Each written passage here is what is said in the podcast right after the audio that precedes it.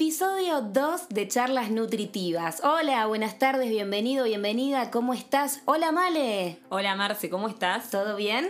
Todo bien acá. Un éxito el primer episodio. Un éxito, la verdad, un popurrí de muchas cosas de las que vamos a hablar. Y vamos a ir a desagregando, ¿no? Pasito a pasito. Hoy nos convoca comer por emoción. Pero antes de hablar de todo eso, recordémosle a la gente cómo nos encuentra en redes sociales. ¿Male? Arroba nutri.atr en Instagram. En Instagram. Y en mi caso, arroba Marce Cabral Conductora también en Instagram. En Spotify ya estamos con tráiler con episodio 1 estrenado como Charlas Nutritivas Podcast. Vas a encontrar el banner eh, con la foto de Male y mía en rosadito, muy femenino, muy lindo, pero también muy lleno de cosas interesantes para compartir. Tal cual, tenemos ahí varios temas con distintas perspectivas para hablar. Y lo importante de esto es pedirle a la gente y recordarle que mientras más lo compartan y más lo difundan, más nos ayudan a poder seguir creando contenido. Tal cual. Bueno, Male, arranquemos, porque esto me tiene como muy intrigada. Te hago esta pregunta, te la tiro así y vos harás lo tuyo. ¿Existe, Male, el hambre emocional? Sí, el hambre emocional surge como un disparador frente a una emoción eh, surge repentinamente, no es como el hambre fisiológico que se da como más progresivo y que responde a una falta de nutrientes o de energía por parte del cuerpo. El hambre emocional se da a través, digamos, de señales del cerebro, un deseo repentino de comer, como esa necesidad imperiosa, em, una necesidad como de hambre voraz, frente a una emoción que puede ser positiva o puede ser negativa y que muchas veces se relaciona con esto de la comida como premio o castigo. Puede desencadenarse por una situación de estrés, como por una situación de felicidad, como por cualquier emoción, como explicabas ahí vos. De repente surge el hambre. Claro, tal cual. Es como esa necesidad de llenar un vacío con la comida.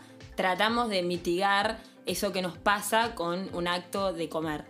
Entonces, lo importante acá es reconocer esa emoción y también ver qué nos está pasando para que no utilicemos a la comida como un ansiolítico emocional.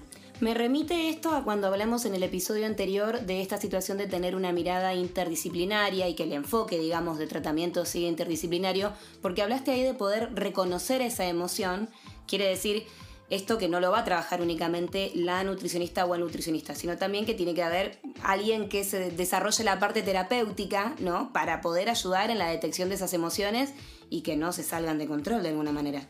Claro, siempre la necesidad de un equipo interdisciplinario, reconocer que como profesionales no podemos solos y que siempre distintas miradas van a ayudar. Y más que por ahí de control, a mí me gusta hablar de lo que es gestión, gestionar este hambre emocional y darnos cuenta qué nos está pasando para no utilizar a la comida para tapar ese vacío, ¿no? Bien.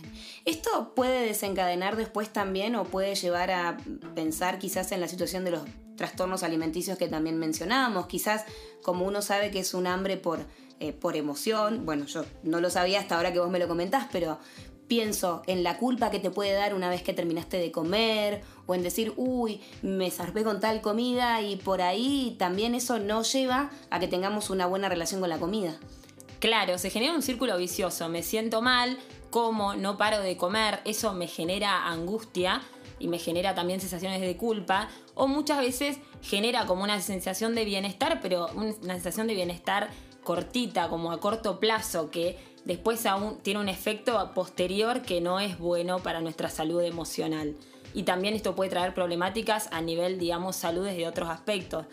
Muchas veces está relacionado con el consumo de productos ultraprocesados o diseños comestibles que tienen un agregado de aditivos, un agregado de sales, azúcares que hacen que no podamos parar de comer y eso aumenta la ansiedad. Bien, perfecto. ¿Cuál es la diferencia entre el hambre emocional y el hambre físico? El hambre físico se da más progresivamente. Es esto, responde a una señal del cuerpo en donde nosotros necesitamos nutrientes, necesitamos energía y el hambre físico puede esperar, no es que tiene que ser inmediatamente saciado. En cambio, el hambre emocional es aparece repentinamente, es como un disparador. Me pasa algo y automáticamente tengo ganas de comer y sobre todo muchas veces se da con algo específico. No los hacía cualquier alimento. El bendito antojo. Claro, tal cual, bendito antojo. Y para mí es muy importante reconocer en qué momento también nos está pasando eso. Además de reconocer la emoción, en qué momento pasa. Puede ser vos me dirás, ¿no? Que cuando uno está ante una situación de hambre físico, quizás comiendo ya se siente saciado, con el hambre emocional no te sentís saciado en ningún momento, en definitiva. Con el hambre emocional pasa que muchas veces podés comer y automáticamente tenés ganas de seguir comiendo, pero porque pasa esto, que la emoción en vez de trabajarla desde otro lugar, la utilizamos a la comida como para tapar esto. Que esto también tiene que ver muchas veces con la infancia, como los métodos de crianza que aparece esto de la comida como premio o castigo, muchas veces hace que relacionemos determinada emoción, una, o sea, una conducta como para saciarla, digamos, con determinada comida. Perfecto. ¿Cómo identificamos y cómo gestionamos o cómo manejamos la situación del hambre emocional? En primer lugar, replantearnos por qué queremos comer qué es lo que nos está pasando, si corresponde una emoción o no. Entonces esto tiene que ver con reconocer la emoción y reconocer eh, si aparecen estas ganas repentinas de comer y este hambre voraz, si nos pasa cuando estamos acompañados, cuando estamos solos, si hay una persona que desata esa emoción. Entonces, una de las estrategias sería sacar el foco, digamos, de lo que es la comida. Reconocer esas emociones quiere decir, estoy estresado o estresada, hago alguna actividad como para relajarme, estoy enojada, enojado, hablo, converso, transmito lo que me pasa, estoy aburrida, me pongo a hacer alguna actividad específica, leo, escribo, bailo, tratar de sacar el foco de la comida que no va a resolver esa emoción en sí. Me parece que eso también como que es compartido y tiene que ver con esto del entorno, que reconocer también que nos puede llegar a afectar o no. Perfecto. ¿Qué pasa en la situación en la que decimos nos juntamos con nuestros amigos y, siempre la típica, ¿no? El argentino se junta a comer, se junta a cenar, se junta a almorzar, te juntas a comer, te juntas con tus amigos, con tus amigas, con tu familia. ¿Puede ser que ahí también se desencadenen episodios de hambre emocional o son situaciones distintas? Puede ser que se desencadene algún episodio de hambre emocional, pero lo importante es esto, reconocer esa emoción y que ese impulso no nos domine. Y también entender que la comida y el alimento y esto de juntarse, tiene todo mucho que ver con lo social. La comida también nos da placer y la idea no es demonizar al hambre emocional, sino aprender a gestionarlo.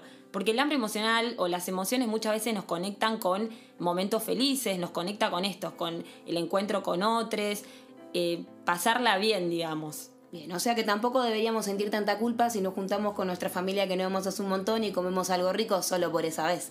Claro, tal cual. El tema es eso, como sacarle la culpa y sacarle el peso al alimento, empezar a, mejorar nuestra relación con la comida y también, como hablábamos en el episodio anterior, empezar a desterrar esto de lo prohibido, lo permitido, porque eso también genera muchísima mala relación con la comida, nos genera culpa y si encima tenemos alguna emoción y a eso le sumamos que nos estamos privando algo que nos da placer, es como todo muy, muy horrible, digamos. Exactamente. ¿Hay alguna vinculación eh, a nivel cerebral entre la comida y lo que nos pasa, digamos, neurológicamente? Sí, la comida estimula todo lo que son los centros neuronales que relacionan todo esto con lo placentero.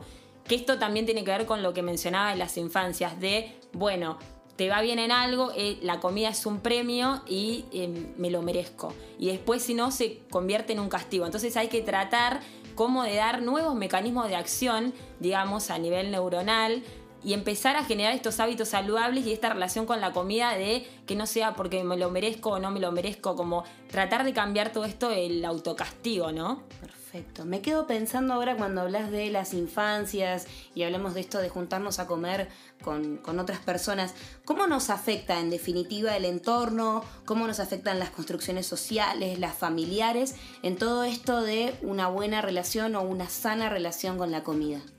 El entorno está muy relacionado, tiene que ver con el contexto y creo que llega en distintos ámbitos desde lo familiar o desde lo social, esto que nombrás de las construcciones, me parece que lo que tenemos que hacer es mejorar toda esta cuestión de los estereotipos de belleza, estos modelos de cuerpos heteronormativos que hay, porque muchas veces lastiman, sobre todo estamos muy acostumbrados como sociedad a dar una opinión sobre el cuerpo ajeno, que eso lastima un montón. Que no fue solicitada capaz muchas veces, ¿no? Claro, tal cual. Muchas veces no, nadie lo pidió y esa opinión aparece y hay como una presión constante por cumplir con determinado cuerpo hegemónico y me parece que va por el lado de aceptar las distintas corporalidades. Me parece que eso también influye mucho en lo que es el hambre emocional y también como profesional tratar de no tener una mirada estereotipada, como dejar de replicar estos estereotipos de belleza y entender el contexto de la persona, del consultante que se acerca para buscar ayuda. Porque si al consultorio viene una persona que sufre de hambre emocional y nosotros no entendemos ese contexto, la persona se va angustiada, vuelve a tener situaciones de ansiedad, vuelve a utilizar a la comida como ansiolítico emocional y es un círculo vicioso que se vuelve a replicar. Entonces me parece que empezar a replantearnos toda esta mirada puede ser gordofóbica también que tiene la sociedad. Y em, yo siempre digo que hay que dejar de pesar tanto, quizás en las consultas, o de poner tanto foco en la balanza o en el peso. Empezar a poner una mirada más integral y más contextualizar lo que está pasando a la persona eh, para que entender que no somos un número, nos pasan un montón de cosas. Tal cual, exactamente, somos una, tenemos, un, tenemos que tener una mirada holística de la situación. Me quedo pensando en que el cuerpo delgado o el cuerpo gordo, en definitiva, ninguno de los dos es la regla que hay que seguir, sino que hay que aprender a aceptarse y a tomar sanamente las riendas de una alimentación que nos permita tener un cuerpo, que podamos habitarlo y estar bien en él. Claro, tal cual. Y ahí utilizar a la comida o al alimento como lo que realmente es y la función que tiene, que es nutrirnos y generar salud. No que esa comida se convierta como algo, un castigo o una relación negativa donde nos termina afectando. La cuestión de género, eh, ¿tiene algo que ver acá? Quizás eh, el varón eh, distinto de la mujer, bueno, ¿no? Entrando quizás solamente en dos de las categorías, ¿hay alguna cuestión de género ahí que digas, bueno, a las mujeres nos pesa más que a los varones? ¿O pasa algo de eso? La realidad es que sí pasa, hay mucha eh, presión sobre la mujer, por eso me parece muy importante desde lo que es la nutrición y desde lo, que es la salud en general, tener una perspectiva en género, eh, que esto mismo de lo que decía con los cuerpos, con los estereotipos de belleza, se nos pide a las mujeres encajar en determinados cuerpos y para eso tenemos que tener un determinado peso, tenemos que hacer una determinada dieta, que muchas veces esa dieta está, va de la mano con estos productos ultraprocesados que son diseños comestibles que no terminan siendo alimento. Entonces terminamos las mujeres siendo esclavas de la comida y esclavas también de nuestro cuerpo y no generamos una relación sana con la comida. Ni hablar de todo lo que nos generan los medios de comunicación, publicidades, campañas publicitarias, marketing y demás, ¿no? Tal cual, el tema de las redes es muy importante, eh, como este bombardeo de imágenes de cuerpos perfectos, que en realidad nunca alcanza, porque si tenemos un cuerpo que se llega a corresponder con estos eh, cuerpos hegemónicos, tampoco, tampoco alcanza, como que siempre se nos pide más. Entonces, me parece muy importante esto de hacer hincapié en la presión que se le, que se le pone a la mujer y empezar a replantearnos eh, una perspectiva de género y una perspectiva en general cuando hablamos de nutrición. Con respecto a todo esto que estamos hablando, ¿de qué manera? ¿De qué forma, no? ¿A través de qué medios podemos llegar a resolver todas estas situaciones? Un pequeño esbozo, esto es algo que puede llegar a tomar muchos años.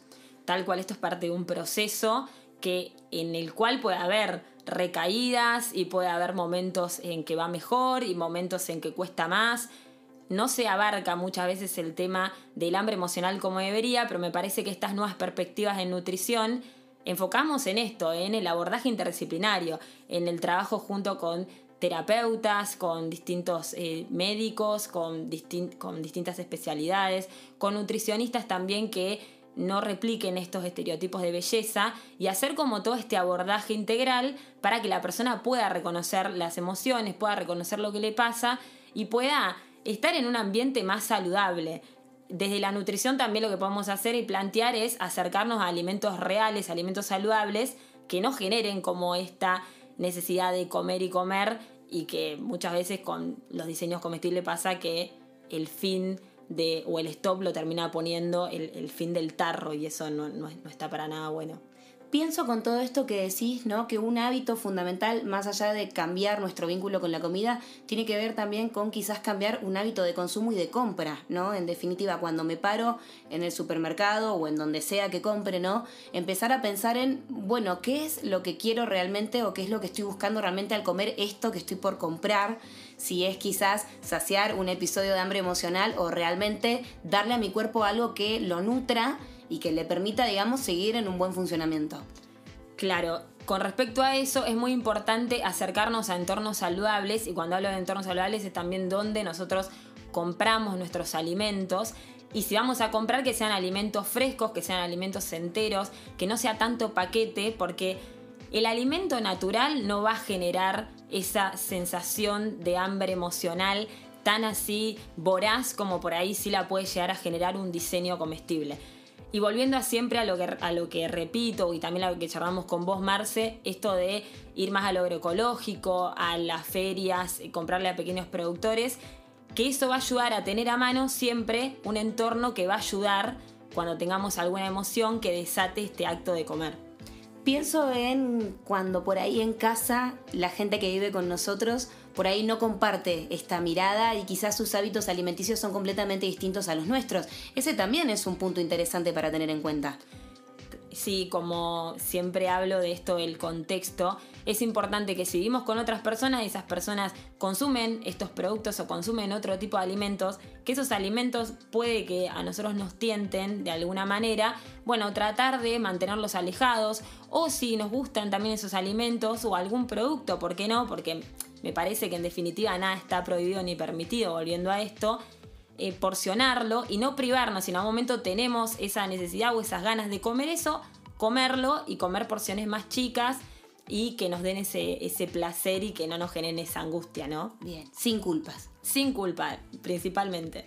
Como consejo final, Male, o como consejitos finales, como para después de todo esto que estuvimos charlando y cuando empecemos a internalizar y a reflexionar nuestras, nuestros momentos de estar comiendo, ¿qué nos puedes decir?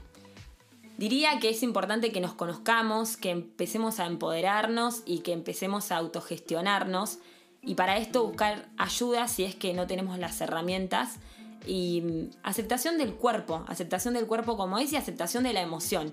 Transitar la emoción y transitar lo que nos pasa y em, establecer lo que más se pueda un, eh, un contexto y un entorno saludable, ¿no? Siempre este último mensaje de que no somos un número, no somos el número que da la balanza, no somos una medida, somos un cuerpo y lo que tenemos que tratar de generar es salud.